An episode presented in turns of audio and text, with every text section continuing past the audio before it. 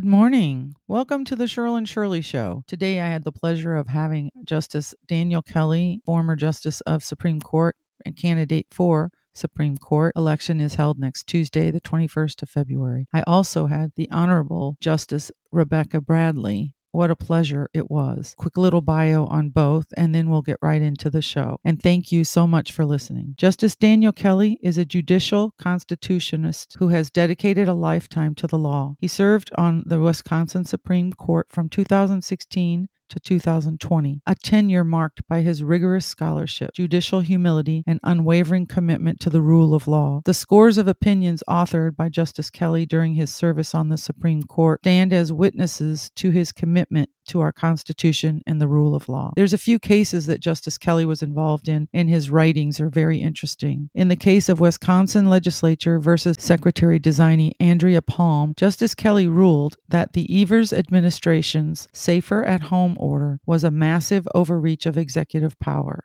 The result was the restoration of our individual liberties and the end of forced government shutdown of schools, businesses, and churches. When McAdams versus Marquette University came before the Supreme Court, Justice Kelly ruled that the university, by suspending Professor McAdams for his conservative speech, was in breach of contract. The result was the protection of First Amendment rights and academic freedom. In Wisconsin, Carry versus City of Madison, Justice Kelly ruled that the City of Madison's attempt to limit concealed carry rights violated state statutes. The result was the protection of the Second Amendment rights. When Tetra Tech versus Department of Revenue came before Wisconsin Supreme Court, Justice Kelly ruled that the Supreme Court won't defer to an administrative agency's interpretations of the law. As a result, unelected bureaucrats in Madison were prevented from exercising power that did not belong to them. Justice Kelly's extensive knowledge of the law and his commitment to judicial conservatism have positioned him as a clear choice in the upcoming Wisconsin Supreme Court election. Wisconsin voters can count on him to defend our constitutional rights, enforce the law as it is written, and prevent judicial activism on the Supreme Court. Justice Rebecca Bradley is a Milwaukee native, was elected to the Supreme Court in 2016 after being appointed by Governor Scott Walker in 2015. She is the first Wisconsin Supreme Court justice to have served as an intermediate appellate court judge as well as a circuit court judge. Before joining the Supreme Court, Justice Bradley served as District 1 Court of Appeals judge, a Milwaukee County Circuit Court judge, and worked as an attorney in private practice, including serving as Vice President of Legal Operations for a global software company. Justice Bradley graduated from Marquette University with honors and a BS in Business Administration and Business Economics, and received her Juris Doctor from University of Wisconsin Law School in 1996. For more information on Justice Bradley, you can go to the Supreme Court Wisconsin website. Thank you. Now on to the show. Welcome to the Cheryl and Shirley Show. I am excited today to announce our guest, Justice Dan Kelly, candidate for Supreme Court,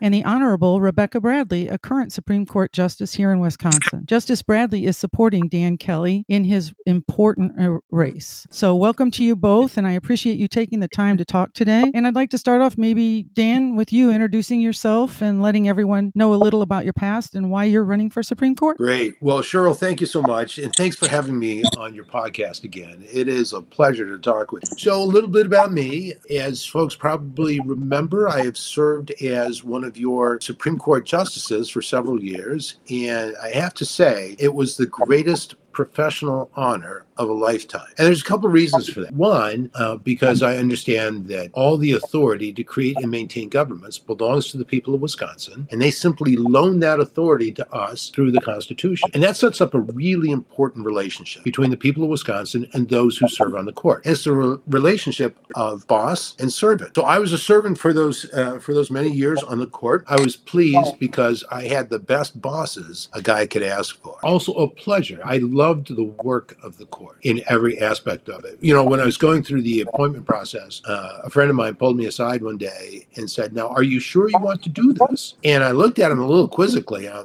I said, Well, I, I think so. What did you have in mind? And he says, Well, you know, if you are appointed, the life of a Supreme Court justice uh, comprises pretty much this you you go into your chambers in the morning you spend the day alone and you're reading and researching and writing. That's it. And I looked at him like, that sounds like heaven to me. Uh, so it was uh, it was just a pleasure as well. Folks might not know that uh, that prior to coming to the uh, Supreme Court, I spent my life pretty much in commercial litigation with one of the largest, most respected law firms in the state of Wisconsin. During that time, uh, I also helped lead the Federalist Society in Wisconsin for probably at least 15 years. Uh, the last five years of which was president of the Milwaukee chapter, one of the most vibrant chapters in the country. And I think that's significant because that that organization exists for the sole purpose of helping people understand, promote, and apply the original public meaning of our constitutions and they focus specifically on the proper role and function of the court within our constitutional system. It was a pleasure to uh, to do that. So I've been involved in constitutional uh, thought leadership in application for many many years. In several ways, interestingly enough, I've kind of followed in the footsteps of Justice Rebecca Bradley because she can say, um, I, I, Rebecca, I think you can probably say almost exactly uh, what I've said about my background. It is very similar, Cheryl, and thank you very much for having both of us on. I think everyone knows that uh, Justice Kelly and I served on the Supreme Court together for four years. So I, as well as the public, are very familiar with his phenomenal work and his defense of the Constitution. But we have both been involved in the Federalist Society for over 30 years. Mm-hmm. And that organization, as uh, Justice Kelly was explaining, is founded on principles that are of critical importance to defending the liberties of the people, that the state exists to preserve freedom and the separation of powers is essential to our Constitution. We saw how important those principles are uh, three years ago when the executive branch overreached overstepped its constitutional and other legal authority to order us around under the threat of fines and imprisonment if we didn't stay home and close our, as they decided, non essential businesses, wouldn't let our kids go to school, wouldn't let us visit our loved ones in nursing homes and again did all of this under the threat of, of severe government sanctions. It was Justice Kelly and I and two other justices on the court, only four Wisconsin Supreme Court justices had the courage to say that the executive branch had overstepped its boundaries. And that's why this race is so very important because we have to have Justice Kelly back on that court to ensure that our constitutional rights are upheld. Well, I truly appreciate everything that you did do because it was a, a, frightening time for everyone. And I still think at some point we are all going to pay for allowing people to die alone. Some point, I mean, I believe in a in a God, and I just think that that is a sufferable, terrible thing. I'm someone who really believes in civil liberties. I served in the U.S. Navy and I believe that our civil liberties are we're losing them quicker than we can possibly get him back. And that was one of the times that was a very dark time for us here in Wisconsin. So I appreciate you both standing up for that and all the, or uh, the Supreme Court justices that did. And it, closing businesses was just unbelievable. It's still a shock to me. And what we've done to our children is a shock. I am glad that you're there fighting for that. So it is truly my honor to have you on as a guest today, Justice Bradley. And I, maybe you could share a little bit about your background and why you're supporting Dan for this important position. Obviously, you just said one really strong reason, and maybe you could share a little bit more. I'd love to to do that, and thank you for giving me the opportunity. I've known Dan, like I said, for I think Dan is probably at least two decades at this point, mainly because of our involvement in the Federalist Society, and we were both private practice attorneys for many years 16 years for me i think over 20 years for you dan right? That's about right. Yes and you know we both had really nice careers in the in the private sector. Um, there's usually no media tax that come with being a citizen in the private yeah. in the private sector. Um, and i'll let dan talk about it later but i had never planned on taking the judicial route. I was happy in the privacy and the peace that comes with working in the private sector. But i think for both dan and me, at some point in our careers, we were both called to serve the people of Wisconsin as members of the judiciary. One of the things that is most important to me whenever I am looking as a citizen at who I am going to vote for is why that person is running for office. And I got some good advice when I started running uh, for Milwaukee Circuit Court. That was my uh, first step in the judiciary. Uh, another judge told me, be yourself out on the campaign trail and be honest with people. And I thought, well, that's good advice. That should work, right? So I told people exactly why I was running, and that was for the principal purpose of ensuring that the law is followed by judges, that the rule of law is preserved, and that our constitutional rights are always foremost in the minds of the judiciary so that they can defend and protect them. And thank Thank you, Cheryl, for your service in the Navy. My father ser- served in the Navy in World War II, so that's very meaningful to me personally. Dan and I both left the privacy of the private sector because we were called to to do this work as servants as Dan said earlier, to the people of Wisconsin in order to uphold the rule of law and uphold the Constitution. That is a central reason why I am also supporting Dan because I know he spent the last two years after he left the court going around the state asking people if they wanted him to run again. He explained to people that he would like to do that job because he feels he is public service minded and he has he has the right understanding of what our government officials are supposed to be servants of the public. And i want to go back to what happened to us during the pandemic because i think a lot of government officials and certainly the executive branch in that instance got it exactly backward mm-hmm. and thought that they're the ones who tell us what to do. And that's completely backwards. It is we, the people, who tell our government officials what to do and give them their authority. And that is through the Constitution and through our elected laws. I also want to address something very important. There's we have another candidate in the race who is running as a judicial conservative. In talking to people, I've been going around the state uh, promoting Dan's candidacy. A lot of people think, "Oh well, Justice Kelly can't win because he lost the election in 2020."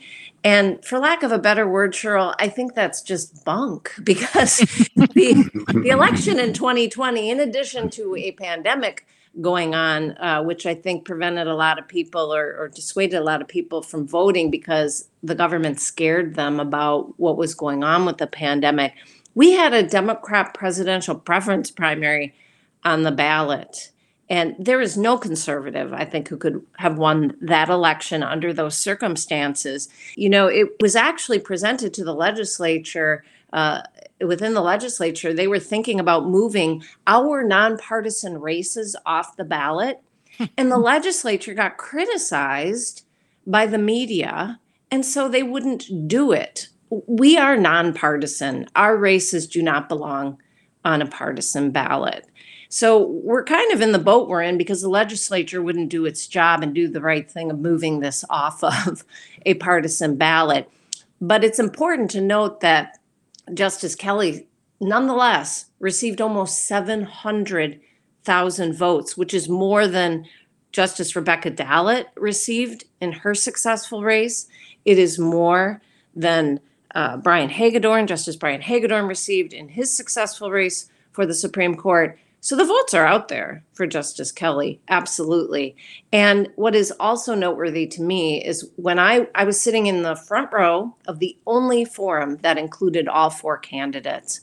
And when Janet Protasiewicz, who I think is going to be the likely uh, likely to emerge from the primary successfully, when she was spitting all over the rule of law and the Constitution, it was only Justice Kelly who responded to her and engaged her in the debate. So, running for office gives us great experience in dealing with the media and the other candidates. Justice Kelly has that experience and he has what it takes to defeat Janet Protasiewicz. And I know because I defeated her in Milwaukee County for Mhm. circuit court um, in 2013. I know what it takes to beat her, and I'm quite confident that Justice Kelly has what it takes to defeat her in the general. Well, you certainly um, covered a lot in that, and you are correct that the the whole 2020 um, election debacle was unbelievable. It seems like we've become more divided, and like you said, this is a nonpartisan race. That's one of the issues that I bring up all the time to many people. This isn't about a Republican, Democrat, Independent, Greenpeace, whatever, Libertarian.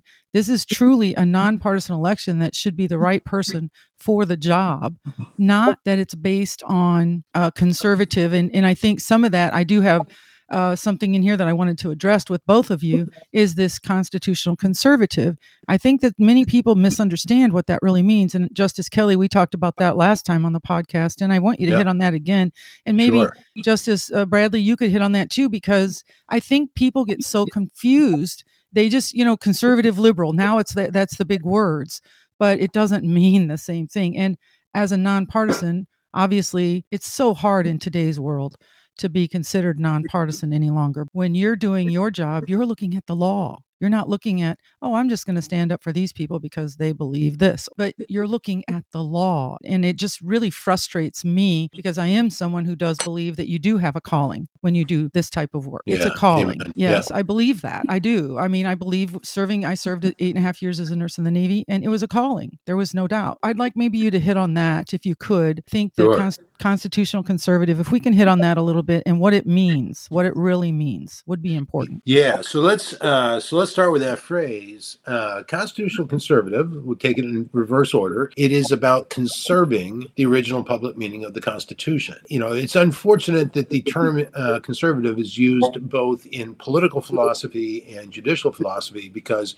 they are not related at all. So, in political philosophy, you're talking about um, making prudential decisions in the legislature. They're political decisions. In the judiciary, you're making legal decisions. And so, when we talk about constitutional conservatism, we're talking about maintaining, conserving the proper role and function of the const- of the courts within our Constitution. And that role is simply to decide questions of law and leave uh, questions of policy and politics to the legislative branch of government. There is no correspondence between uh, between politics and uh, the court. Or at least there shouldn't be, and, and this is, I think, one of the key elements that get uh, get overlooked in, uh, in in popular media, and when when they talk about judicial races. In nearly, uh, in one of the reasons, uh, Cheryl, it's refreshing to talk with you is because I don't have to do this groundwork that I have to do with other media. But with other media, they always try to shove the court into a political box. And so all they seem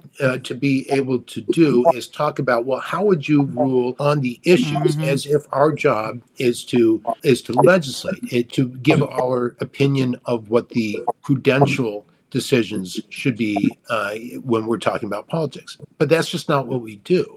We're not in a political box.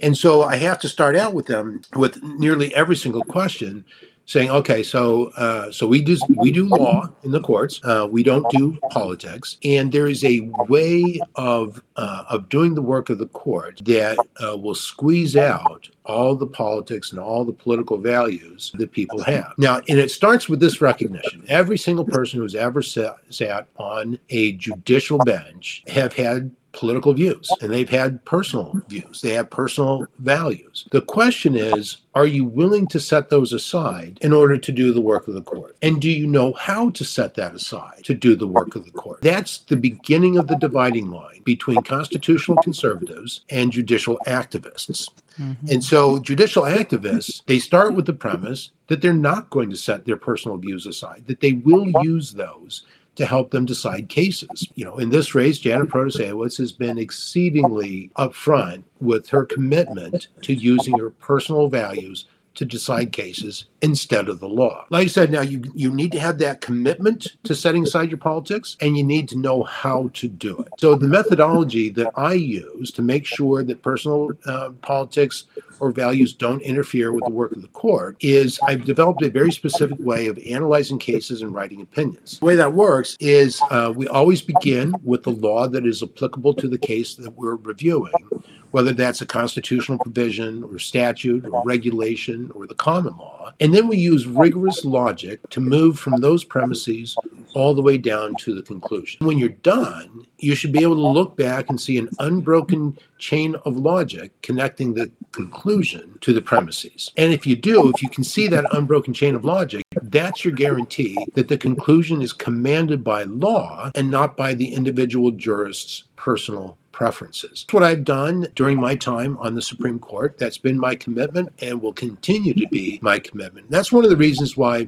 we put all of my opinions, uh, listed out all the opinions that I've ever written as a Supreme Court justice on my website, uh, justicedanielkelly.com. If you go there under the record tab, you'll see that list of all the opinions I've written. And I've put them there because I want the people of Wisconsin to confirm for themselves that the work that I did was purely applying the law to resolve the cases that came before the court and nothing else. And I wrote those opinions in a way that you don't have to have a legal background to work your way through them because I understood that you know, when I was writing writing an opinion, I was really writing a report to my bosses about how I used the authority they loaned to me to decide their case. And I think it's really important that they be able to check my work. And so I wrote I wrote the opinions in a way that would be easy for them to check up on how I've used that, that borrowed authority. Now that's what constitutional conservatism is about. But in this race, it's going to come down to, without,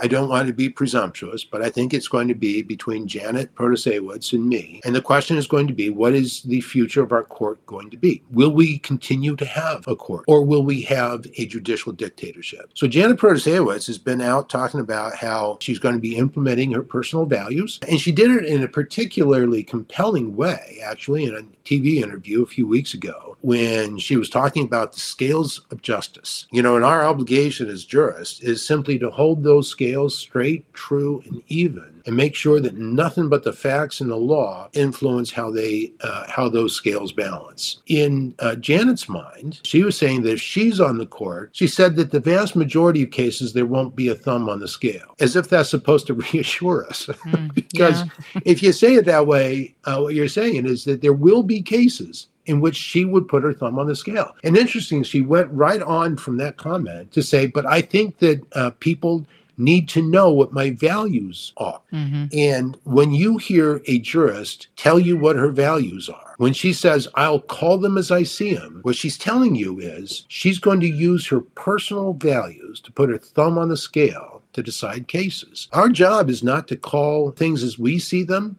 Our job is to call things the way the law sees them. But she's not committed to that. So if she gets on the Supreme Court, instead of the rule of law, we will have the rule of Janet. And that's, you know, that's one of the primary reasons that I'm running. If the people of Wisconsin return me to the court, we will continue to have the rule of law. Their laws will decide their cases. But if Janet gets there, it's not going to be the laws that decide cases. It'll be the rule of Janet. Yes, I, I certainly understand that 100%.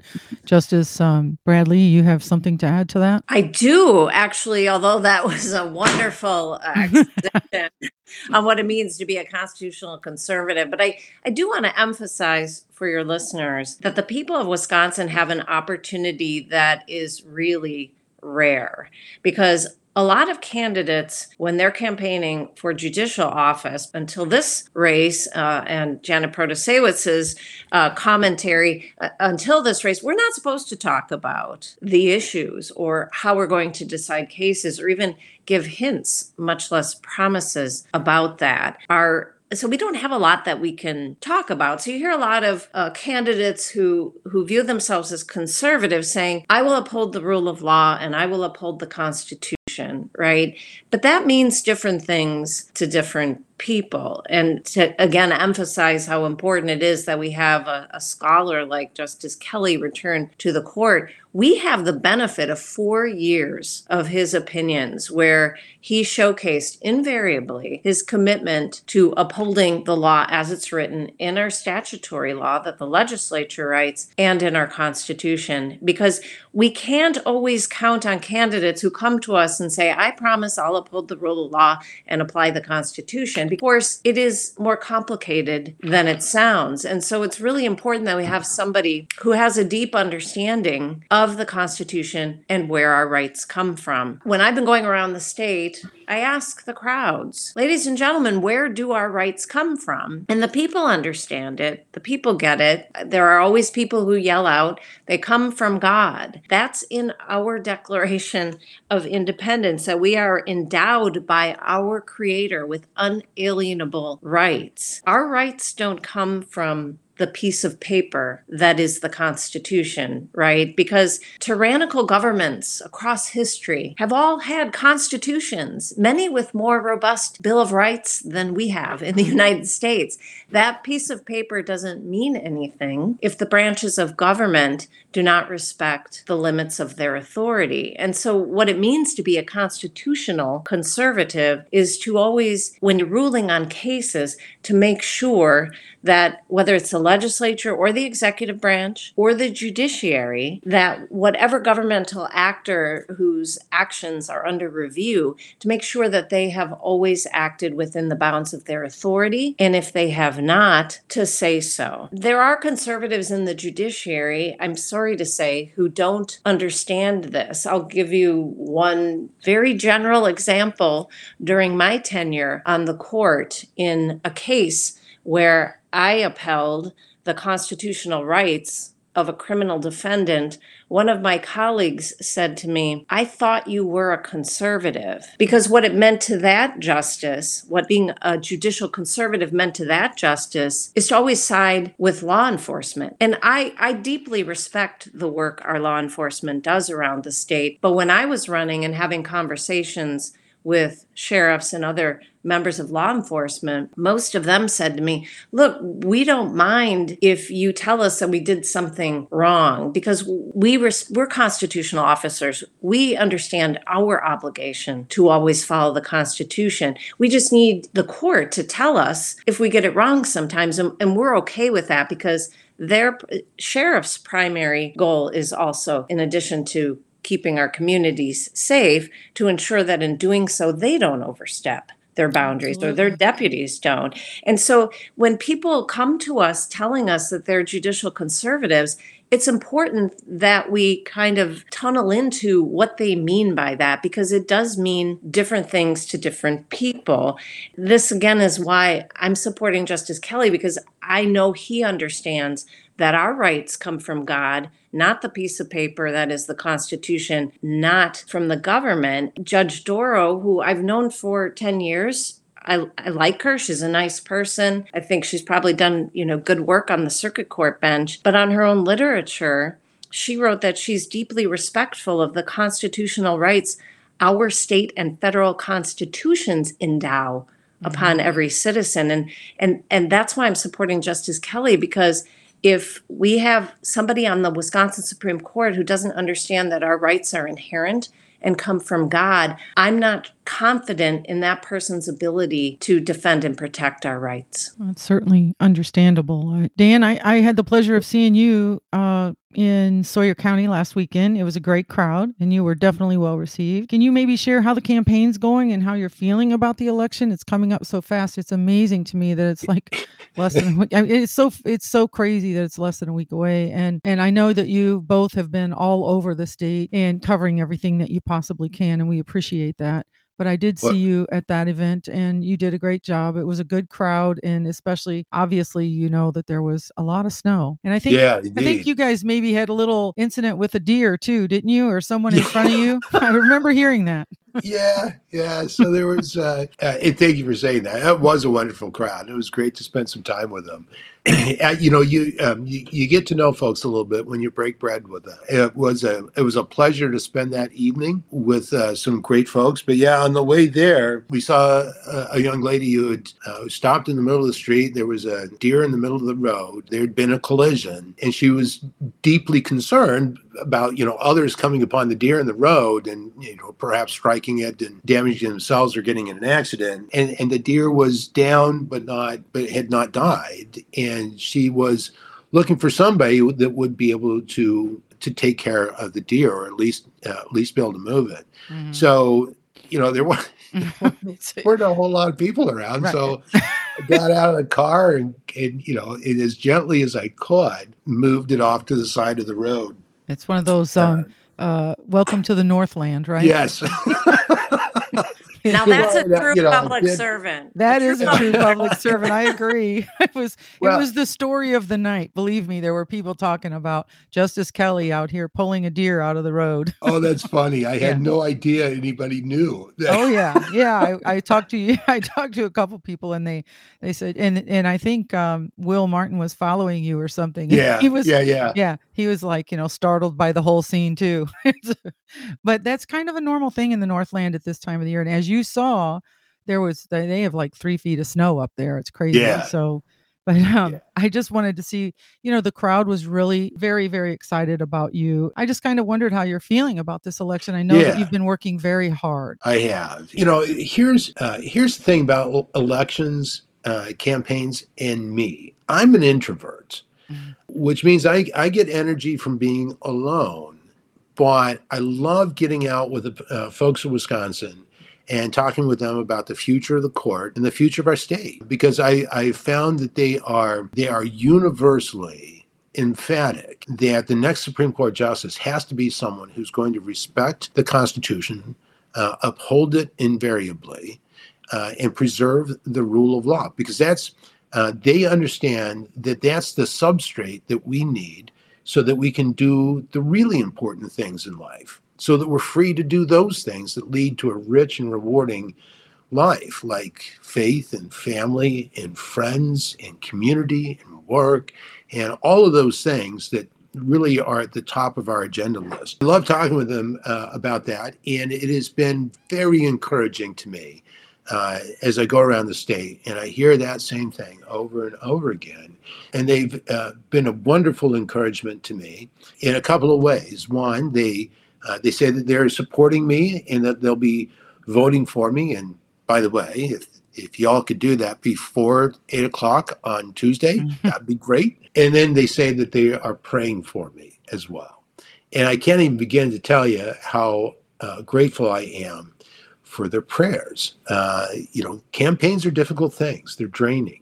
Yes. And uh, over the many years, I've learned that there is strength and wisdom and peace in prayer. And I could use as much of all of that as I can possibly get. And so I'm so grateful for folks who come alongside and tell me that they're going to be standing with me in prayer. Feeling really good about this. You know, I, you know, wherever we go, uh, it is, and, and if you hear a cat, I uh, do. you're- I'm sorry. No, And- it's and this okay. one is Not me. well, yeah.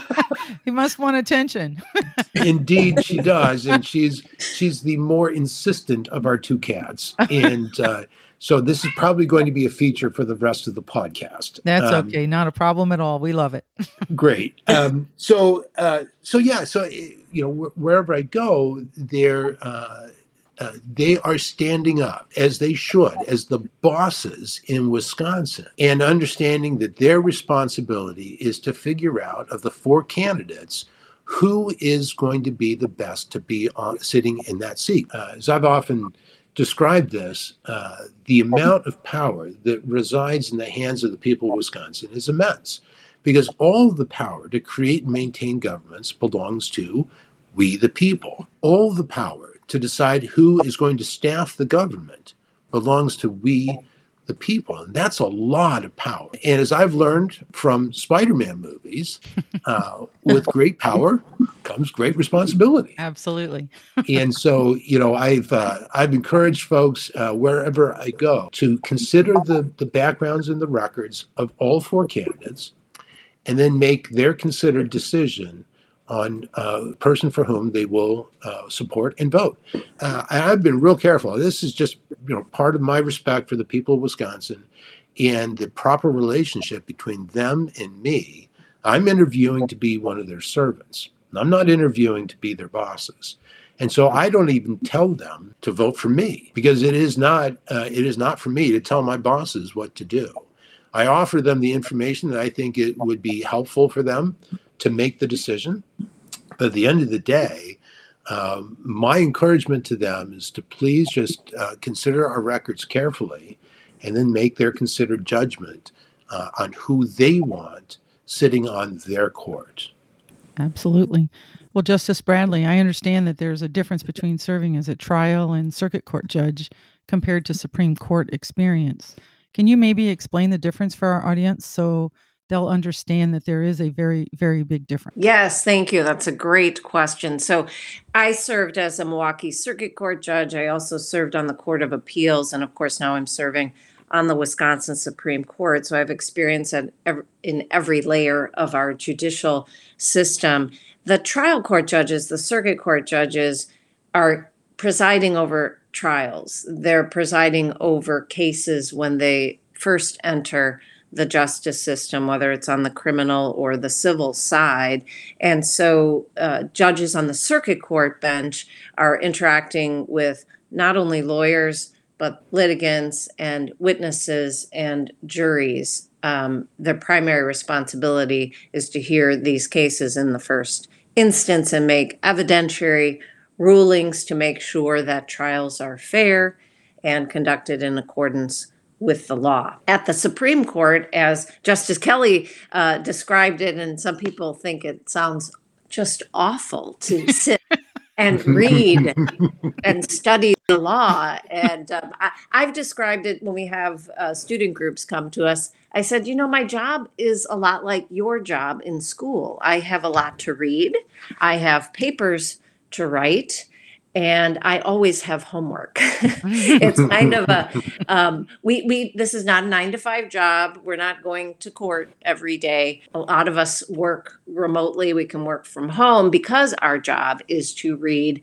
hundreds, sometimes thousands of pages every week, and to study the law, to read treatises, the briefs that the parties file with us when their cases are before us. It is a very solitary job. It's very focused on reading and writing and studying the law. We don't interact with defendants in a courtroom. We have oral arguments on every case so there we're asking questions of the attorneys to again probe their arguments on the law. So it's it's all about the law, studying it and learning it. It's very very different. So I think it's important for people to understand that difference. Can it be helpful to have justices on a Supreme Court whether it's federal or state, who have served as circuit court judges? Sure. I actually think it's really important to have a diversity of experience on the appellate bench. But if you look at the United States Supreme Court, for example, many of the justices did not have a background at all in the trial court bench. It's a, a very, very different job, a very different skill set. Uh, what you will see is that a lot of uh, justices, appellate judges, and justices come from a background of appellate law where they as as attorneys were arguing the law to judges. You'll see law professors, people who studied mm. the law deeply in many different areas of the law. So the jobs are extremely different. And again, this is why the people of Wisconsin have this tremendous opportunity to return Justice Daniel Kelly to the Supreme Court, where he did this job for four years in all respects. Um, most importantly, again, our most important aspect of our job is deciding cases, uh, studying the Constitution and the laws to help us come to the right decision under the law. There's also administrative responsibilities that aren't talked about um, very often, but Justice Kelly did all of those administrative responsibilities extremely well for four years. So we know we can count on Justice Kelly to do the job right, to do it well, and to, again, always have foremost at the top of his mind in every case the protection of our constitutional rights and upholding the rule of law. Yeah, that's probably the most important right there. Uh, Justice Kelly, we've talked in the past about not legislating from the bench, and we know mm-hmm. how important that is. And you hit again on that because people they need to realize that there's a difference between legislation and judicial. I really have a hard time with this because I explain this to people many times over. You are not there and and I'd like Justice Bradley, of course, to jump in there as well when when you're finished and maybe offer her information and, and suggestions and recommendations on this too. Because it's so frustrating to hear people say, uh, people that are running against you talk about um, you know legislating from the bench basically is what i think that, that that's what they're talking about so maybe yeah. you could hit on that a little bit yeah that's right so not legislating from the bench is a is a way that we've uh, developed talk about constitutional conservatism in a in a pithy way, right? So it kind of condenses a lot down into a single phrase. But as we unpack that phrase, what we're talking about is the difference between the function of each of the branches of government. Uh, sometimes I've, I've described the differences between the branches uh, functionally by placing each of them on a timeline and looking at the uh, the piece of the timeline that each of the branches is responsible for. So, uh, if you look at a timeline, you've got a uh, you've got the future, the present, and the past. And each one of the three branches of government maps really nicely onto one of those segments. The legislature, and that's the that's the branch that the people of Wisconsin have been trusted with making the law. The legislature takes the future part of the timeline. And its responsibility is to peer into that indefinite future, figure out what laws will be helpful to promote human flourishing. And it's a tough job. Nobody can tell the future. They have to make their best estimate of what things are going to be like so they can figure out what laws going forward will be helpful to promote human flourishing. And that's one of the reasons why it's the most populous branch of the government. So we get uh, get people from all walks of life, all different backgrounds, all different kinds of interest, interests and experiences, and we get them in a room and we say, you guys talk about this, and you combine all of that information and knowledge and wisdom, figure this question out. What laws do we need to promote human flourishing? And so they produce the laws. The executive branch is responsible for the present. And in many ways, the work of both the executive and the judiciary are derivative of the work that the legislature did. Both the executive and the uh, judiciary use the law developed by the legislature to do their jobs. So the executive uh, uh, has to take that law and say, all right, I need to put this into effect today. And I need to do it in a way that will promote human flourishing. And that is always the executive's job, putting that into effect today and every single tomorrow as it becomes today. Then the court has for itself matters of the past. And this is where it becomes really clear about why it's so important that the that the judiciary not try to steal the legislature's authority. So everything that the court does uh, addresses something that's already happened. There's a contract that's been breached. There's been a, a crime committed. There's a statute that's been called into question and how it applies. We're always looking backwards at something that has already occurred. And so our responsibility is to use the law that existed when those facts occurred to resolve that dispute. And this is where it becomes plain that you just you must not legislate when you are when you must not create new standards of law when you are adjudicating a case because everything that we touch is something that has happened in the past. It would be manifestly unjust to say to those people, well I understand what the law was back then when you made your decisions on how to behave. But I've got a better idea, me personally. And I think what the standard ought to be is this new idea. And I'm going to use that standard that I just made up to adjudicate the dispute between the two of you. Both of them would uh, would legitimately say, wait a minute, that's not what the law was when this happened. You're supposed to apply the law that was in effect at the time that these facts occurred. And that's why it's so fundamentally unjust when the uh, when the judiciary engages in this thing that we call legislating from the bench. And that is to say that it, it ignores the law that uh, was in place at that time and imports a new standard uh, to be used in deciding that case. So that uh, when courts do that, uh, it's not just fundamentally unjust, it is illegitimate because it destroys the entire concept of the rule of law. So that's a very long unpacking of what we mean when we say that courts should not legislate from the bench. It's about preserving the rule of law and making sure that people can make their decisions each day based on the law as it exists on that day. I believe that. I think one of the the most frustrating parts is that we are seeing it more and more uh, groups ide- ideology and in legislating from the bench and that is uh, extremely scary to someone who does believe Yeah. in civil liberties and believes in what our law is. Yeah, So- exactly. And that's the and that's the danger that Janet Protasiewicz is proposing to bring exactly. to our Yeah, court. Uh, exactly. and she's making no bones about it at all. I agree. Uh, Justice uh, Bradley, you want to add something to that? I do. When I'm talking to people about the what that means, legislating from the bench, um, and why we cannot have that. I, I put it in these terms.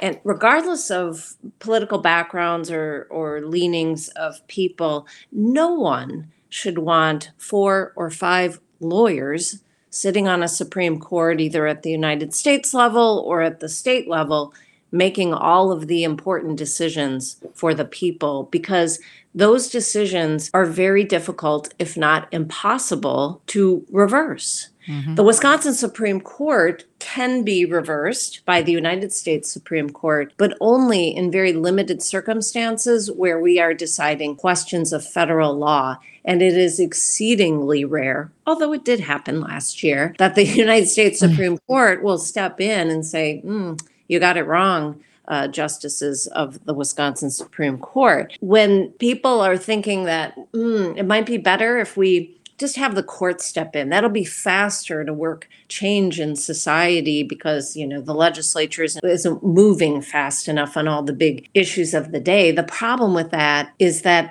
that's the end of the discussion. It is removed from the democratic process, and decisions are going to be made by a handful of lawyers sitting on a court. No one should want that. Justice Scalia wrote in dissent uh, several years ago now in a very controversial case where the United States Supreme Court did remove a very pressing, controversial issue that was dividing the American public. The court decided to remove that issue uh, from the democratic process and it just decided it. And Justice Scalia wrote, and I'm paraphrasing, that the outcome in that particular case was not of great importance to him, but what was of overwhelming importance to him is who governs us. And everybody in this state and in this country should not want to be governed by a handful of lawyers. They should want to be governed by themselves. And so these decisions rest with our elected representatives in the legislature, again, either statewide or federally. When our legislators are not doing what the people want them to do, they can be unelected. We can elect new representatives to enact or to claw back laws that the people uh, don't want.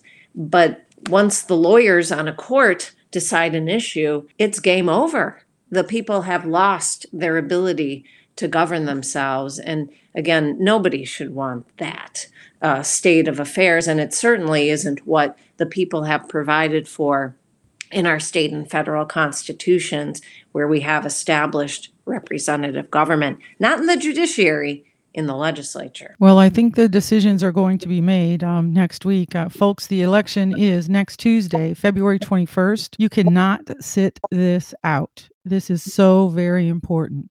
Bring five, ten people with you. Make sure you vote. And if you want, you vote early. Uh, but we cannot sit this out. This is just way too important. What she just stated there and what Justice Kelly has talked about, frightening, truthfully, to think that we would have just try to have lawyers telling us what we are what's what's going to be serving us better than our supreme court justices uh, justice kelly is there like can you tell people how to get hold of you if they want more information and is there anything else that you would like to share Sure. So, so the best way to get hold of me is through our website. That's justicedanielkelly.com. There's a box there you can email us from that website, and that's probably the easiest way. I uh, I just want to uh, thank you, Cheryl, uh, for doing this podcast. I want to thank the people of Wisconsin for being the best bosses that a guy could have. Hmm.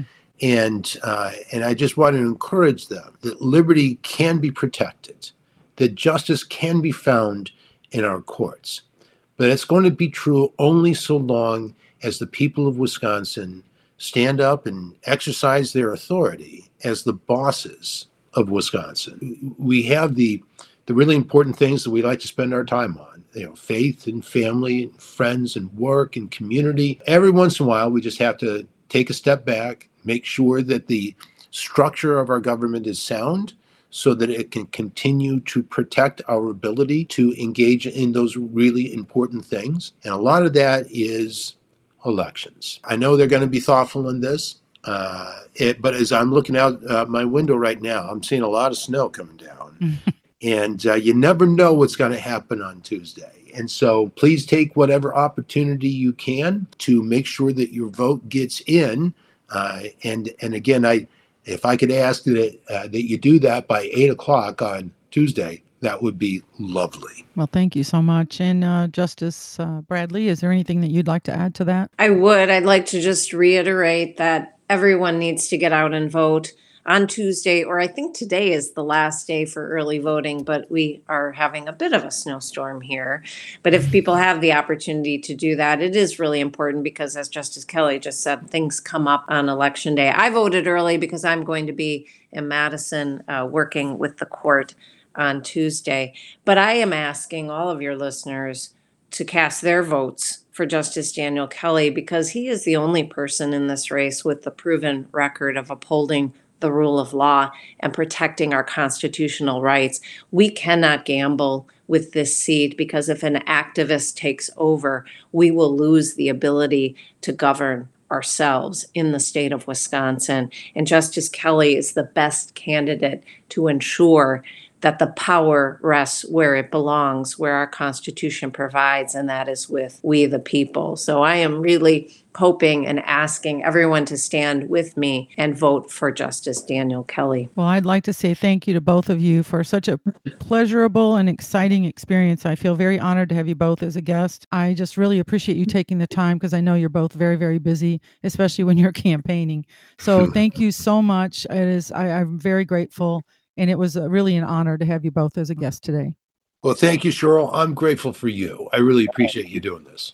Well, thanks. Uh, I Thank you, Cheryl. too. Yeah, thank I you enjoyed too. the conversation very much. Me too. Um, Justice Bradley, such a great pleasure to meet you and such an honor, really is an honor to have you both on. So thank you. You guys have a good day.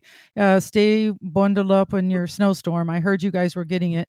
We're not, which we're thankful. yeah, it's our turn. Yeah, your turn. So you can have it.